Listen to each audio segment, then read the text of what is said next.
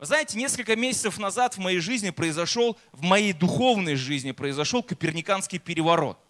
А, Все стало, как бы, знаете, с головы на ноги. А, я больше 20 лет уже верующий, из них лет 18 я в служении. И вот все эти годы я жил без самого главного, без откровения любви. О любви Отца, о любви Бога. Я был, наверное, похож на старшего сына, который как солдат служит на ферме, на ранчо, делает свое дело, идет до конца, достигает целей, побеждает, проигрывает, снова побеждает, но сам факт, что он просто заряжен идти вперед. И вдруг, когда в мою жизнь пришло это откровение о том, что я любим, моя жизнь, она кардинально изменилась. Я просто увидел, что а, вера без любви – это фанатизм. Но так, так, так, так здорово, что Господь как бы балансирует нашу веру. Он говорит, вера действующая любовью – и вдруг, когда я пережил это откровение, пережил эту встречу с отцом, у меня в моей жизни так произошло, что в пять лет мои родители расстались. Это не какая-то, знаете, э, не какое-то исключение, наверное, из правил. Во многих семьях в то время люди расставались, люди разводились. И когда отец ушел из моей жизни, я даже не мог предположить, насколько его уход может повлиять на меня – я не говорю, моя мама, она прекрасный человек, она на самом деле любит до сих пор и изливает эту любовь. Но было что-то, чего я был лишен.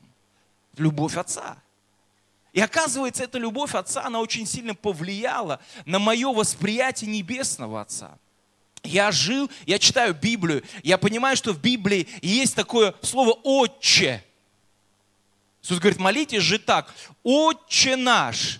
И вот для меня слово «отче» или «отец» – это был богословский постулат. Ну, то есть так написано. И я знал, что я могу обращаться и говорить к нему «отче», но он для меня, как отец, он не присутствует в моей жизни. Он далеко. Он где-то там в своих мирах. Он заботится о всем мироздании, но не обо мне. И в молитве мне было сложно сказать ему «Отец». Я молился Иисусу, общался с Духом Святым, но вот с Отцом как-то не клеилось. И когда вдруг мои глаза открылись, я увидел, что Бог, Отец, послал на эту землю своего единородного Сына, и мы порой замыкаемся только в этом откровении. Замыкаемся в том, что Иисус Христос пришел на эту землю, чтобы спасти меня от моих грехов. Но это незаконченный цикл.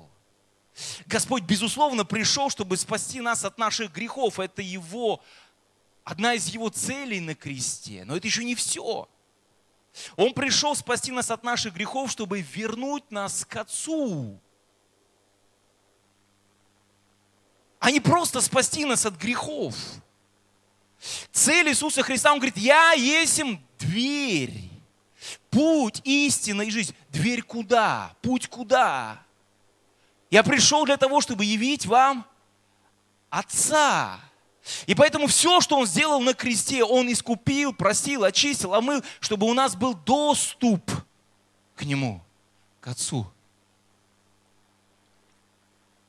Вы знаете, мы все здесь оказались, потому что однажды услышали благую весть о том, что Бог так возлюбил этот мир.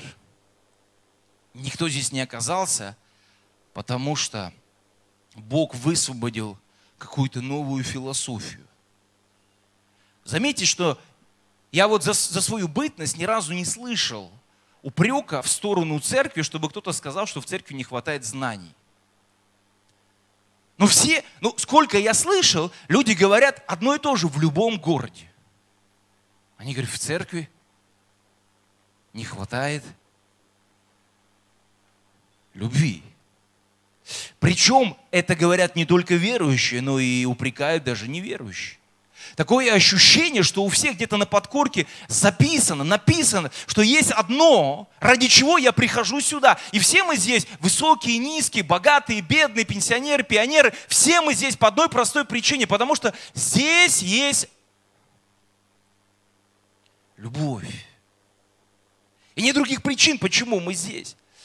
Потому что все остальное, это где-то можно найти, взять, но здесь мы оказались, потому что есть одна причина. Это Господь, Бог, который есть любовь. И, вы знаете, дефицит любви в этом мире породил множество различных движений и субкультур. Начиная от движения хиппи до, до сегодняшних дней, движения там, сексуальных меньшинств. Удивительно, что движение хиппи, оно прошло под лозунгом Джона Леннона «All you need is love». Все, что тебе нужно, это любовь. Бог хочет дефицит в этом мире превратить в профицит, дефицит любви. И начать Он хочет именно с нас. Потому что это не секрет. Но таких, как я, их очень много. Когда мы живем в церкви, когда мы ходим в церкви, но при этом мы живем в этом дефиците любви. Это оксюморон, это противоречие. Быть возле источника и продолжать жаждать с пустыми баками. Жить с пустыми баками. Я хочу сегодня обратиться к тексту Священного Писания. А, это известная молитва апостола Павла в послании к Ефесянам в третьей главе.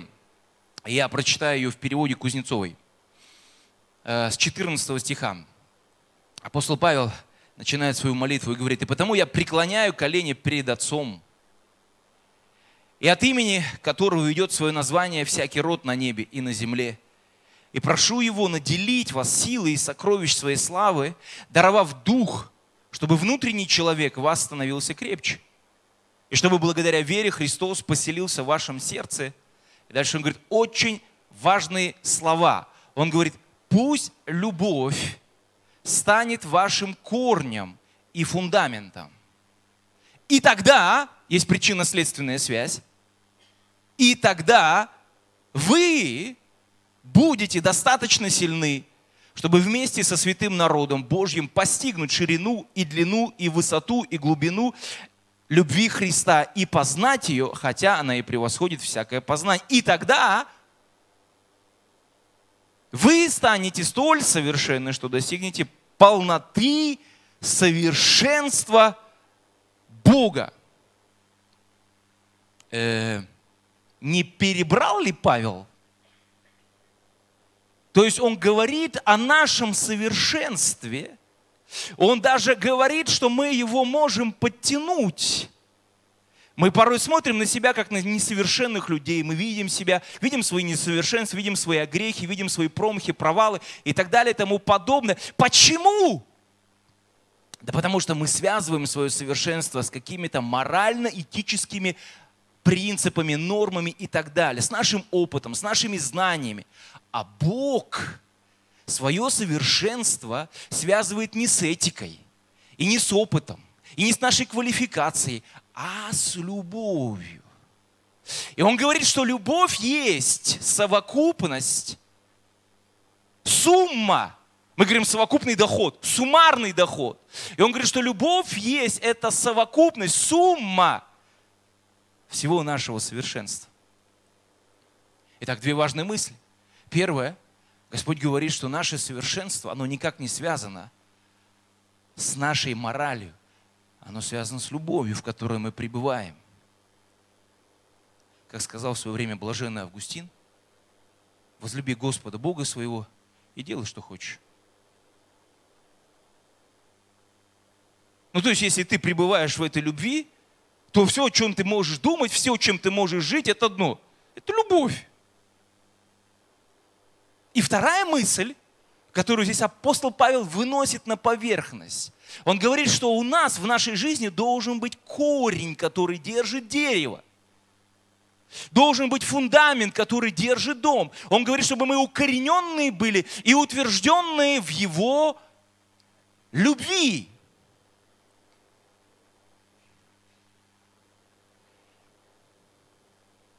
Если, удали, если мы удалим корень, то и погибнет дерево. Когда я думал об этом, я увидел картину виноградной лозы, виноградного куста. Вообще виноградный куст, он живет в двух стихиях, как мы с вами. У него есть наземная часть, то есть есть часть, которая находится на этой земле, и эта часть, мы видим ее, это крона. И есть корни, которые мы не видим. Интересно то, что корневая система винограда, виноградника, она уникальна тем, что она очень разветвленна, она широко распространяется. Но это еще не все. Она еще уходит очень глубоко в землю, до 12 метров. Но это высота почти трехэтажного дома.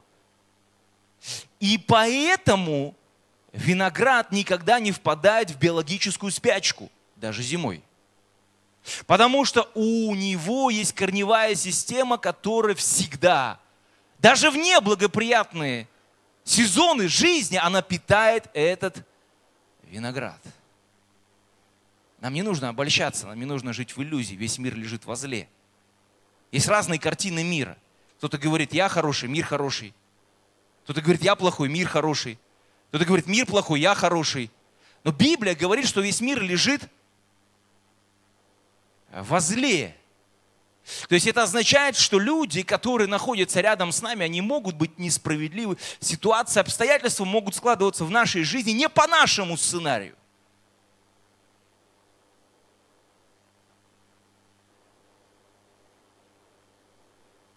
Иисус, Он никогда не был утопистом.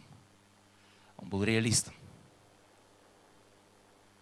Он не говорил, стройте свои христианские коммуны за высоким забором. Спрячьтесь за этим забором и живите там до конца своих дней. Напротив, как мы видим, Иисус, Он сравнивает нас с солью.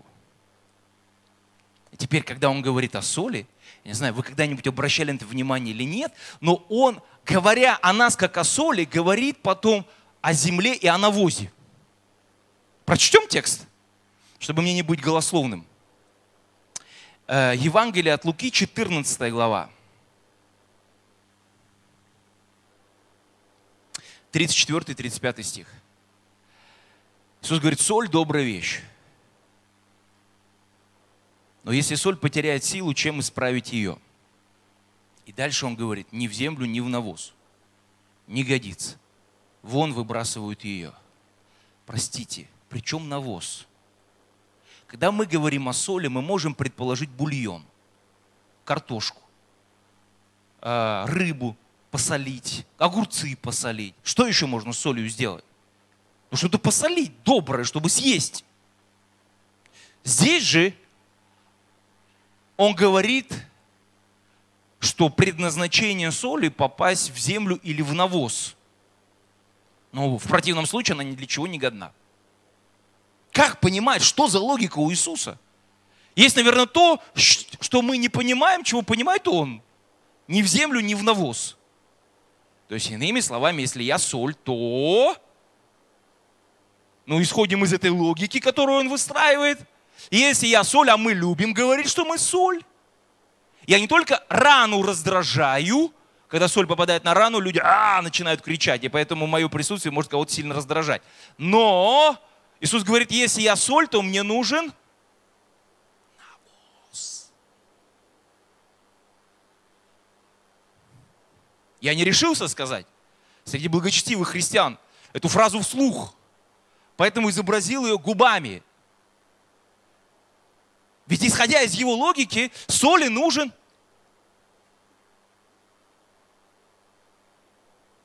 Что это значит? Дело в том, что по Моисееву закону в стане нельзя было все свои вопросы решать. Нужно было выйти за стан, чтобы, так сказать, справить нужду. Выкопать ямку и потом, сделав свое дело, засыпать это солью. То есть, иными словами, оказывается, предназначение соли быть в экскрементах. Чтобы обеззаразить, чтобы не распространилась какая-то болезнетворная чума посреди этого стана, за, может быть, за пределами этого стана. И вот Иисус говорит, что ты и я, оказывается, мы призваны жить среди людей, которые неблагодарны, которые несправедливы, которые неблагочестивы, которые э, лживы, которые и можно все это дальше продолжать. Причем не убегать от них, а бежать к ним туда. И причем не закрываться от них, а солить, обеззараживать, нести то, что Бог нам дал. Вот почему я говорю, что Иисус не утопист, а реалист. И как возможно жить среди проклятия, среди несправедливости, среди неуважения только, только если у меня есть корень, который держит все дерево. Этим корнем является любовь. Не, конечно, я могу стиснув зубы ходить на работу. В школу, в университет. Сегодня у нас у одной девочки в нашей церкви непростые времена. Она живет в общежитии с другой девочкой в одной комнате. И эта девочка неверующая, с которой они живут в одной комнате, каждый вечер приводит своего парня, который у них ночует. И она говорит, слушай, ну я уже устал от всего этого. Она пошла к коменданту, начала разговаривать, и сказать, вы как-то можете среагировать вот на все происходящее? И тогда ее соседка, она начала поклеп на нее выливать, сказать, что, говорит она, что она ходит в секту и так далее и тому подобное. Сейчас не ту соседку решили приструнить, а ее начинают в деканат вызывать, к психологу отправлять, все ли у нее хорошо с головой и так далее и тому подобное. Я смотрю на нее, я, я, конечно же, молюсь, мы ее поддерживаем. Если нужно, мы пойдем разговаривать с деканом и с деканатом. Но я понимаю, что у нее, внутри нее есть корень, который ее питает, ее держит. И она по-прежнему проповедует Евангелие, она по-прежнему стоит твердо на прочном основании. У нее есть фундамент. Это Божья любовь.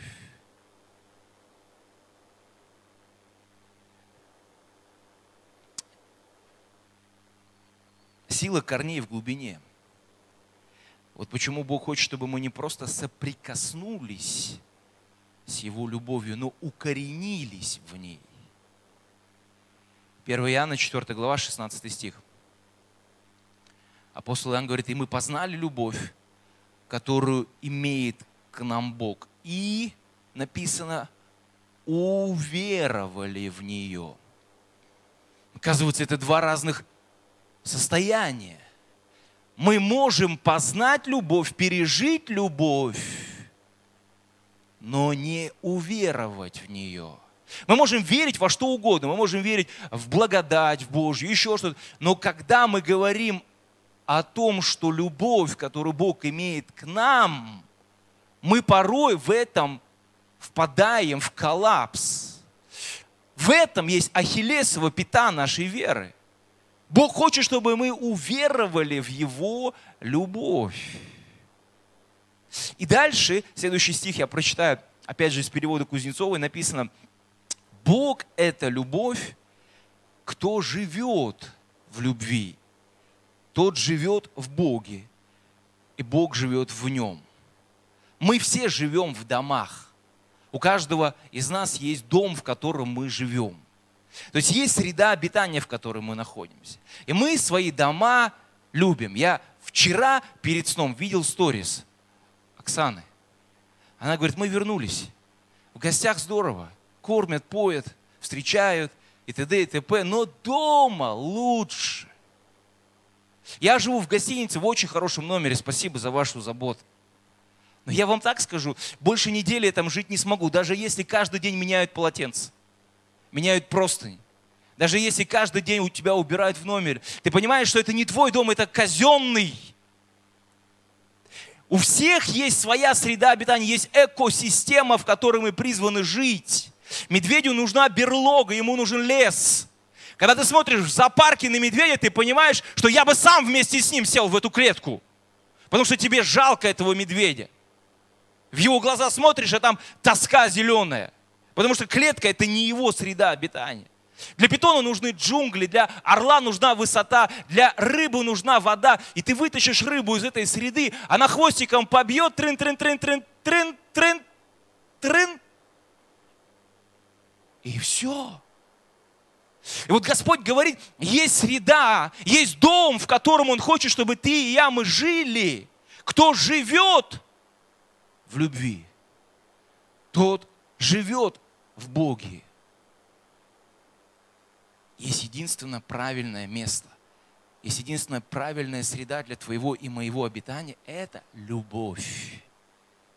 Любовь. Это Бог создал для нас такую среду и поместил нас туда.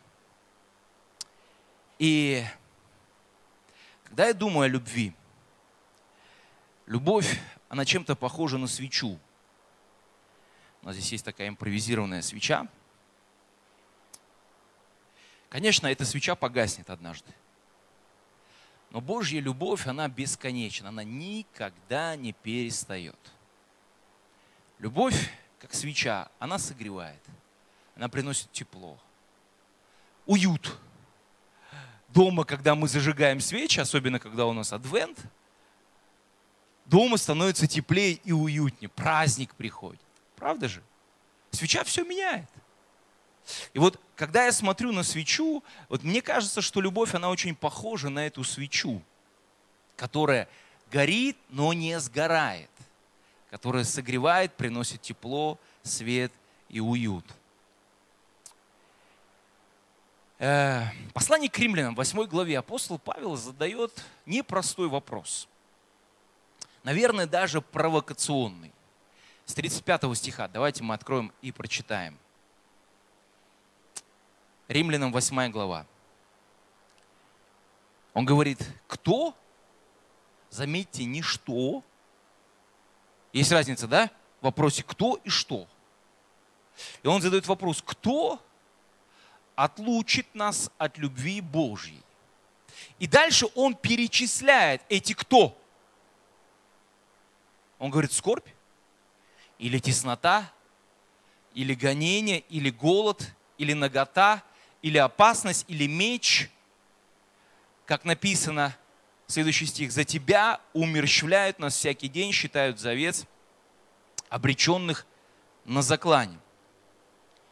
Если это любовь, о которой мы с вами говорим, она безгранична, абсолютно, безусловно, бесконечна, то может ли ее свет потухнуть в нашей жизни? Может ли ее сияние потухнуть? Кто или что может перекрыть кислород этой любви? Выключить свет, закрыть кран. И дальше он перечисляет, и он называет это кто? Он говорит, может быть, это скорбь? Мы поставим вот такую вот перегородочку. Я думаю, что вам не всем видно, но я поставил. Кто-нибудь из вас переживал утрату? своего близкого, дорогого человека. Ошибка врачей, несчастный случай, ДТП, аневризм, инфаркт, инсульт. Вы знаете, мне как пастору приходится не только венчать, но и хранить. А иногда этим летом у меня было такое переживание, это как паранойя. Сегодня я венчаю, а завтра я храню. И вот сегодня ты радуешься на свадьбе, и у тебя есть голос жениха и голос невесты, ты венчаешь, и ты знаешь, что завтра ты пойдешь плакать. И когда я пришел на похороны, и там лежит молодой человек, которому еще и срока нет, у которого на работе аневризм лопнул в головном мозге – у него осталась жена и маленький ребенок, и вот он лежит в этом гробу, и я стою, и вот его жена, и, и он, и я. Вчера я там на свадьбе, а сегодня я на похоронах. И она ревет, и я понимаю, что я тоже реву вместе с ней. Потому что скорбь, она не церемонится, она стучится в двери и к праведникам, и к беззаконникам. Почему-то плохие вещи происходят и с хорошими людьми. И Павел говорит, кто, может быть, скорбь может нас отлучить от любви Божьей. И когда мы впадаем или попадаем в подобные ситуации, вдруг происходит что-то, что, от чего мы сжимаемся, и мы понимаем, что как будто бы Бог где-то далеко. И мы не переживаем Его любовь, потому что состояние скорби реально может нас выключить или отключить нас от источника Божьей любви. И дальше он перечисляет и говорит, «Э, может быть, это теснота или гонение. Я добавлю еще одну створку. Когда происходит гонение, порой у нас возникает один и тот же вопрос. «А, Бог, а ты где вообще, когда с нами все это происходит? Ведь ты же говорил, ты обещал, что ты не оставишь и ты не покинешь, что мы живем под кровом Всевышнего. А тут такое происходит, беспредел. Где ты, Господи, когда я страдаю? В 70-х годах социолог по имени Риф Роберт Бреннер сделал опрос у тысячи евреев, которые пережили Холокост. И он задал им один вопрос. Он спросил, как повлияло на вас вот это вот жуть, когда 6 миллионов человек, они были истреблены. Как Холокост повлиял на вашу веру, на ваши взаимоотношения с Богом? Из тысячи респондентов 50% ответили, больше 50% ответили, что никак. Мы по-прежнему верим и доверяем Всевышнему. Но 11% они сказали, мы после этого после этой беды, после всего пережитого, мы больше не вернулись к вере. Мы стали атеистами. А 5% наоборот. Во время Холокоста уверовали. Потому что они сказали, когда вот то, что ты видишь вокруг себя, эту смерть, ты понимаешь, что есть только один источник надежды – это Бог. И они, наоборот, стали верующими. То есть мы понимаем, что когда происходит гонение, в эти моменты, конечно, мы можем убежать от Бога, а можем наоборот вернуться к Нему. И дальше он говорит следующий, а, задает следующий вопрос. Он говорит, может быть, это голод или нужда. И для нас тоже это хороший тест. Бог есть Бог гор или Бог долин тоже? Я с Богом научился жить в изобилии или в скудости тоже. То есть Он для меня Господь моей жизни тогда, когда все складывается или когда э, все трещит по швам. И следующая мысль, он говорит о опасность или меч. Мы были пару лет назад в Упсале на конференции. Там был пастор один из Индонезии, из Джакарты. Вообще Индонезия – это четвертая по численности населения страна в мире. Там живет больше 280 миллионов. У нас в стране там 140 миллионов, а там Индонезия, которая не такая большая, как наша страна, живет 280 миллионов. Из них 88% это мусульмане. То есть это самая мусульманская страна в мире по общей численности. То есть там 240 миллионов мусульман живет. И когда этот пастор из Джакарты рассказывал о том, что приходится им претерпевать, волосы на голове и на теле шевелились. Потому что он говорит, за 10 лет больше тысячи церквей сожгли. Женщина, которая попала в сексуальное рабство к джихадистам, она два года там была, она была замужем эта женщина, у нее были дети. И когда она, ее выпустили из этого рабства, она боялась вернуться домой, к мужу своему. Она думала, что муж ее не примет. Когда она позвонила, муж сказал, мы все эти два года молились и ждали тебя. Когда она вернулась домой, муж первый, кто вышел, чтобы ее обнять. Вот Павел задает эти вопросы, неудобные, непростые. Он говорит, что все это может ли нас отлучить от любви Божьей? Ведь, дорогие мои, не любовь Божью от нас, а нас от любви Божьей. Ведь эта же свеча, она по-прежнему здесь горит, но мы ее как будто бы не видим. Как будто бы ее свет для нас потух, как будто бы тепло где-то осталось там, по ту сторону жизни.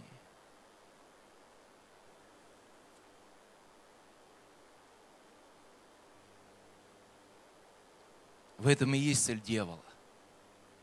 Заставить нас поверить в то, что Бог от нас отвернулся. Это цель страданий, это цель гонений, это цель стесненных обстоятельств внушить нам то, что мы отрезаны от источника Божьей любви. Когда приходит ложь о том, что Бог отвернулся, Богу нет дела до меня, тогда весь смысл моей христианской жизни теряется. Просто теряется. Моя вера, мое служение превращается в религиозные обряды – я делаю что-то, я молюсь, я прихожу, я жертвую, но когда я не переживаю, не чувствую, не осознаю, что есть Бог, который меня любит, который меня принимает, которому я нужен, тогда все это выглядит как бессмысленное действие, в котором я принимаю участие. И тогда человек просто выгорает, остывает, уходит, разочаровывается. Потому что написано, корень его был неглубок. Все, что хочет дьявол. Написано, дьявол, он лжец и отец лжи. Его главное оружие – это ложь. И все, что хочет дьявол, это посеять семя лжи в наши сердца, чтобы мы поверили в то, что Богу нет дела до нас. В то, что Бог от нас отказался в то, что Бог где-то там далеко, а мы здесь плюхаемся в этих проблемах и не можем с ними никак разобраться. Если, Бог, если дьяволу удастся нас обмануть, все остальное мы сделаем сами. Все остальное мы сделаем сами. Если ему удастся внушить эту мысль, что Бог ушел из моей жизни, я остаюсь один, на один. И какой мне смысл ходить в церковь? Какой мне смысл служить? Ведь знаете, мотивом служения может быть абсолютно разное. Когда мы смотрим на старшего сына, что было мотивом его служения? Ведь он же делал, он же работал, он же трудился, он же не покладая рук это делал. Можем быть в доме в трех ипостасях. Об этом говорил Григорий Богослов. Мы можем, уверовав, быть либо в образе раба, либо в образе наемника, либо в образе сына. И это моя идентификация меняет мою мотивацию. Кем я вижу себя? Почему я это делаю? Почему я служу? Почему я жертвую? Почему я молюсь? Почему я сюда иду? Почему? Почему вообще я каждое воскресенье должен приходить сюда? если мы смотрим на раба, то раб всегда движим страхом. Когда он берется за весло на галерах, он берется не потому, что он чувствует свое призвание быть гребцом. Он понимает, что если он сейчас не возьмется за эти весла, ему прилетит плеть. И если он эту плеть получит, то тогда он будет грести в два раза быстрее. И все, что он делает, он делает из страха. И поэтому, если мы даем, то мы даем из страха, как бы нам не попасть под проклятие или еще что-то. Может страх движет, двигать нами. А когда мы говорим о наемнике, ведь наемный работник, он все делает, чтобы получить воздаяние, заработную плату. И поэтому мы сеем, чтобы пожинать. Я даю, чтобы получить. Я прихожу, чтобы мне воздалось. Я в служении и жду, чтобы меня отметили, похвалили, сказали спасибо. Но есть сын. Помните младшего сына, который пришел, зашел в дом, сел за стол и стал есть. Старший сын, он был в шоке от такой наглости. Старший сын, помните, он говорит, ты мне даже не дал и козленка. Вот оно, мышление, состояние и образ наемника, который все делает для того, чтобы получить хотя бы козленка. А ему ты дал теленка. И поэтому он без году неделя уже стоит тут, поет, играет, и ты его поставил, а меня ты отверг. Меня ты не похвалил, а ему сказал, молодец, добрый и верный раб. Это образ, который мы носим в себе, это мышление, это наше состояние сердца. Я наемник. То есть я жду, когда мне скажут, вау, будут мне в ноги кланяться и говорить, молодец, по голове. Я раб или я сын? А сын живет из наследия. У него есть наследие, и поэтому он счастлив. Ему не нужна похвала, ему не нужны деньги, ему не нужна зарплата, ему, ему не, он не боится, он просто живет из наследия, которое у него есть. И вот мы в доме Господнем, мы, на, мы в доме, поймите, мы не в сарае, мы не, не в детдоме, мы не пасынки, мы его дети, мы в его доме. Это означает, что у нас есть с вами наследие. Мы можем жить из наследия. Это наше состояние сердца. Мы в доме, и мы приняты, мы любимы им. Я буду приземляться. И апостол Павел заканчивает здесь свою мысль удивительными словами. Он говорит, ибо я уверен, что ни смерть, ни жизнь, ни ангелы, ни начало, ни силы, ни настоящее, ни будущее, ни высота, ни глубина, ни другая какая тварь не может. Скажите, не может. Никакая другая тварь не может отлучить нас от любви Божьей во Христе Иисусе, Господе нашем. Он говорит, Павел попал в непростые попадал в непростые ситуации. Уверовав, от него все отвернулись.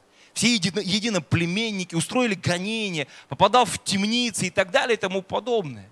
И он говорит, что я уверен, что ни смерть, смерть может меня разлучить с моими близкими, но с ним, который есть любовь, никак не, не может разлучить, потому что я просто перехожу от смерти в жизнь. Я уверен, что смерть не может нас разлучить, отлучить от любви Божьей. Жизнь, жизненные ситуации, которые заматывают, выматывают. Он говорит, даже эта жизнь, в которой мы с вами живем в 21 веке, не может нас отлучить от любви Божьей. И дальше он перечисляет. Не ангелы, не начало. И он даже говорит, и никакая другая тварь используя слово на греческом, которое означает «все творение».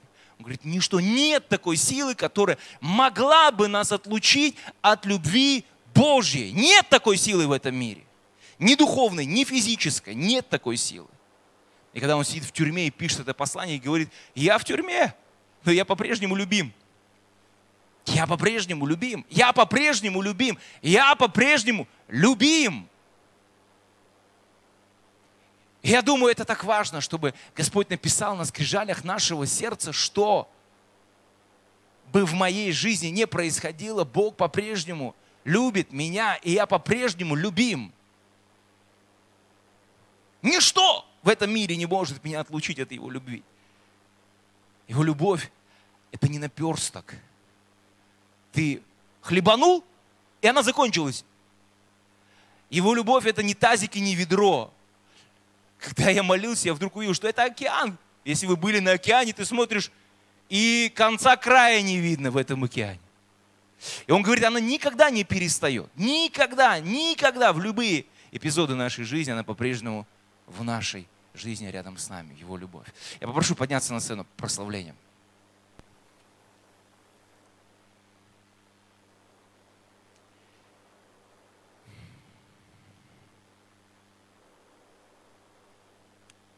Только любовь, она может сделать нашу веру осмысленной и непоколебимой. И она поможет нам, преодолевши все, устоять. Любовь. Я попрошу всех подняться. И попрошу также всех закрыть глаза. Я хочу помолиться. Библия говорит, что Его любовь, она изливается в наши сердца Духом Святым. Возможно, для кого-то из вас это слово сегодня станет толчком, пусковым механизмом к тому, чтобы свое сердце открыть для этой любви. Мы не просто солдаты в армии Христа. Мы его сыновья, мы его дочери, мы его дети. И он не просто генерал, он отец, он папа, и он в доме. Бог дома. Бог дома, друзья. Бог дома. И я в этом доме, и я его сын, ты его дочь. Поэтому сегодня я имею эту возможность и это право быть, называться и быть. Не просто называться, но быть Детем Божьим. Он не гонитель. Он не сатрап, он не душегуб. Он папа, который любит своих детей. Дорогой Господь,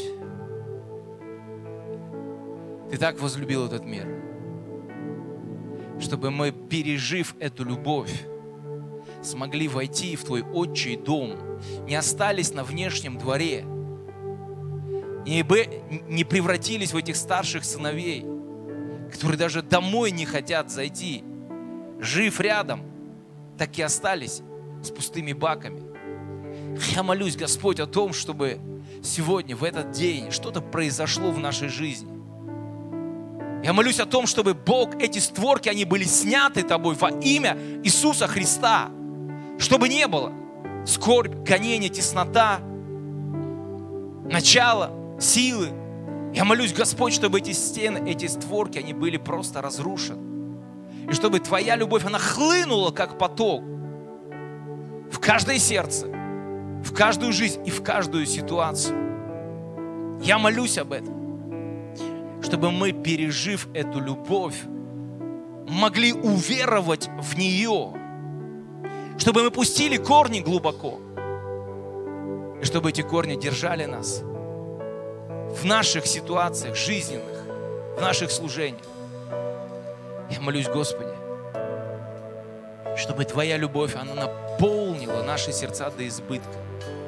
Все очень просто. Ты сказал, без любви я ничто.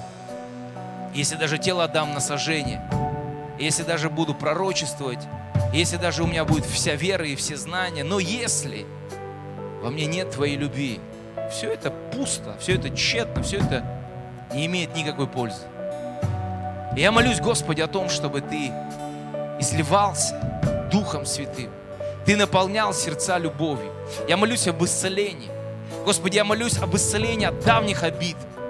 Я молюсь, Бог, чтобы сегодня, прямо сейчас, Ты мог исцелить те обиды, которые, возможно, несутся в сердцах с самого детства, на отцов, на матерей, на друзей, на близких, возможно, на служителей. Я молюсь прямо сейчас о Твоем божественном исцелении. Ты сказал, Дух Господень на мне, ибо Он помазал меня исцелять сокрушенных сердцем. Я молюсь об этом исцелении во имя Иисуса Христа. Пусть пленные, пленники, узники и пленники, пусть пленники выйдут на свободу. Пусть узники выйдут из темниц во имя Иисуса Христа. Я молюсь об этом, Боже. Во имя Иисуса Христа. Пусть придет этот юбилейный год, лето Господне благоприятное. Пусть придет свобода от обиды, от горечи, от непрощения во имя Иисуса Христа. Ты сказал в этом пророчестве Исаия, что эти пленники, эти узники, эти сокрушенные сердцами, они будут восстанавливать развалины. Они будут отстраивать города. Нездоровые, не мощные, не сильные. Не те, которые сегодня на гребне, на коне, на пике, а те, которые были узниками. Те, которые были в плену. Те, которые были разбиты. Те, которые были разрушены. Ты говоришь, вот именно они и будут отстраивать, именно они и будут поднимать, именно они и будут являть эту славу. Ты делаешь ставку. Ты говоришь, от малого произойдет тысячи, даже от самого слабого сильный народ. И я молюсь, Господи, об этих людях, которые сегодня еще в этих темницах и в этих кандалах, они гремят ими. Прямо сейчас пусть эти кандалы падут во имя Иисуса Христа. Пусть пленные выйдут из темницы. Пусть они начнут восстанавливать, укреплять, поднимать стены Иерусалима, отстраивать города, высвобождать Твое благословение во имя Иисуса Христа. Аллилуйя. Слава Тебе, Господь. Слава Тебе, Господь. Слава Тебе, Господь.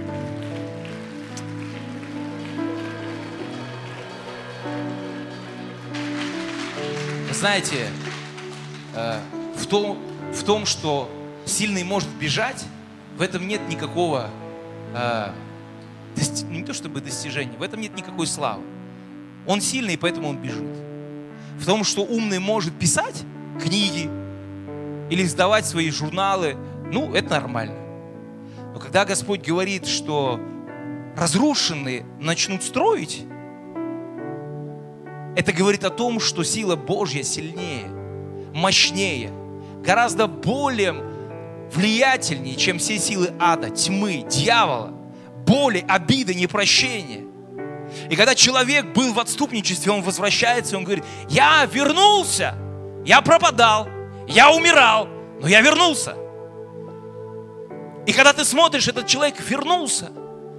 Не просто, чтобы встать на заднем ряду и засунуть руки в брюки и стоять, смотреть на все со снисхождением, но он вернулся и говорит, я хочу быть тем, кто строит этот дом, тем, кто поднимает развалины, тем, кто отстраивает города. Может быть, кто-то оказался в плену и стал узником. Быть пленником и узником – это два разных состояния. Кто-то оказался узником, он уже в темнице. И темница – это, как правило, наше непрощение.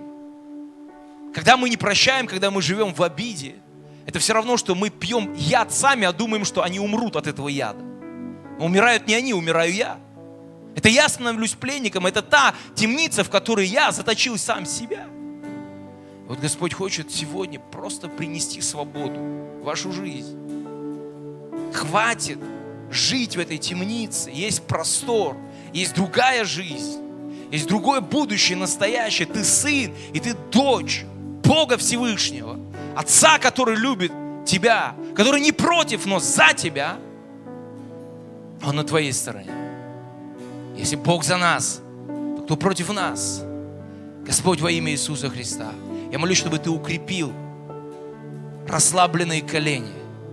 Я молюсь, Господь, чтобы ты израненные души исцелил во имя Иисуса Христа. Есть елей в Галаде, есть бальзам, есть благодать, которая исцеляет во имя Иисуса Христа. Прощение, которое приносит свободу, полную свободу. Пусть эти пленники, узники станут свободными. Пусть они встанут в строй. Пусть они снова встанут в строй Пусть снова сыновья вернутся в дом. Пусть они будут приняты нами.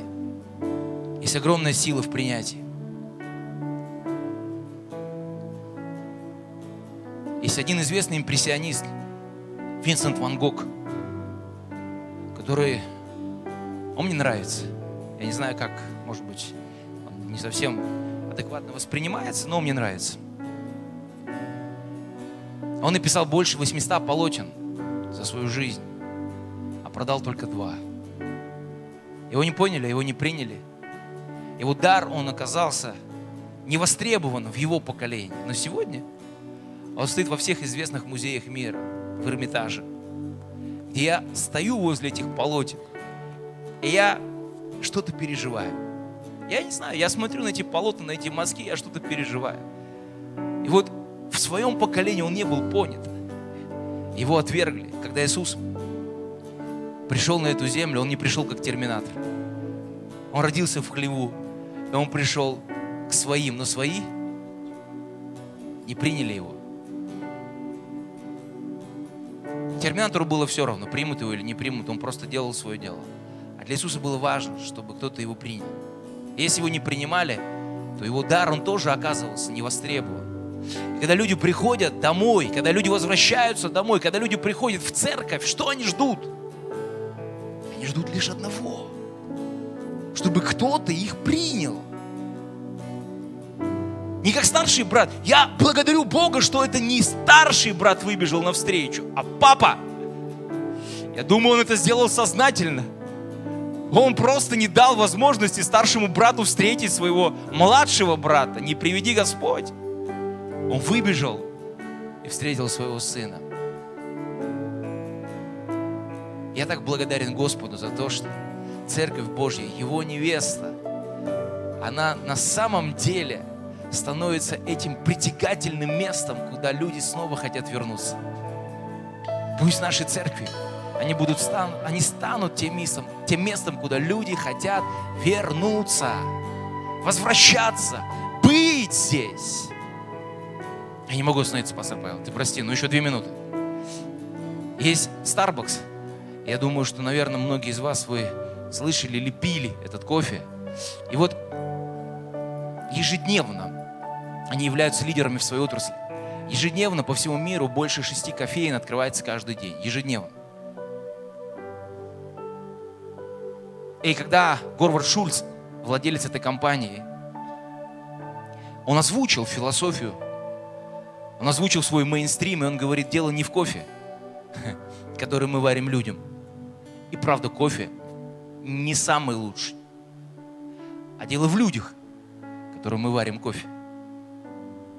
И он говорит, я хочу, чтобы кофейня Starbucks стала третьим местом. Первое место – это дом, второе место – это работа, а третье место – это Starbucks. У нас есть конкуренты, друзья. Может быть, мы, как христиане, исполненные Духа Святого, пережившие любовь Бога Отца, может быть, мы утрем им нос? Может быть, мы станем тем местом, куда снова хочется вернуться? После работы, выйдя из дома, ну, как бы хочется, просто тянет тебя сюда, ты не можешь, твои ноги сами туда идут. Может быть, мы что-то сделаем для этого? Пусть каждый человек в этом доме станет этим магнитом, который притягивает сюда людей. Во имя Господа нашего Иисуса Христа. Аминь.